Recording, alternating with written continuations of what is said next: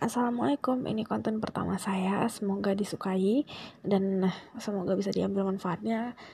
Dan saya juga masih belajar untuk bagaimana ya cara pakainya sebelum memfasilitasi orang lain untuk mendengar hal-hal yang baik ya.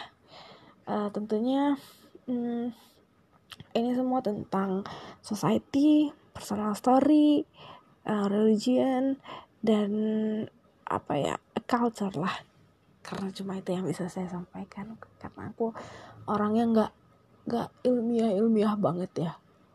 Bukan orang kayak uh, tinggi tinggi sekolah gitu. So sebagian banyak yang aku cerita cuma pengalaman hidup pengalaman dari orang-orang terdekat terakhir baru dari uh, pembelajaran dari buku-buku yang mana